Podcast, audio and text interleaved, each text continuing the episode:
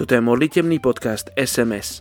Muž alebo žena, ktorí sa modlia doma, majú často veľa dočinenia s efektivitou misionára na misijnom poli a následne s výsledkami jeho práce ako misionára. R.A. Tori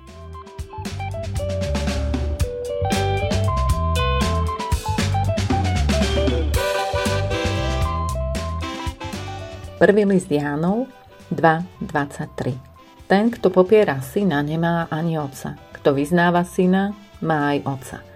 Dnes sa budeme spoločne modliť za etnickú skupinu Brahmin v Nepále. Etnická skupina Brahmin je hinduistická indická kasta. Anglické slovo Brahmin je poangličťaná forma sanskrtského slova Brahman. Názov Brahman označuje v hinduizme najvyššie ja, alebo prvého z bohov. V roku 1931, čo bolo posledné indické ščítanie ľudu zaznamenávajúce kasty, tvorili bráhmani 4,32% z celkovej indickej populácie. Vzhľadom na rozmanitosť jazykov, náboženských a kultúrnych tradícií a zvyklostí, do ktorých patria Existuje množstvo bráhmanov. Bráhmani sa nachádzajú v celej Indii. V Nepále ich je približne 3 milióny. Väčšina moderných bráhmanov neobhajuje doktrínu ich nadrádenosti narodením nad inými národmi a mnohí sú teraz sekularisti.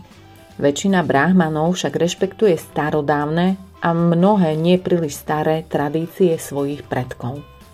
Poďte sa spolu so mnou modliť za etnickú skupinu bráhmin v Nepále.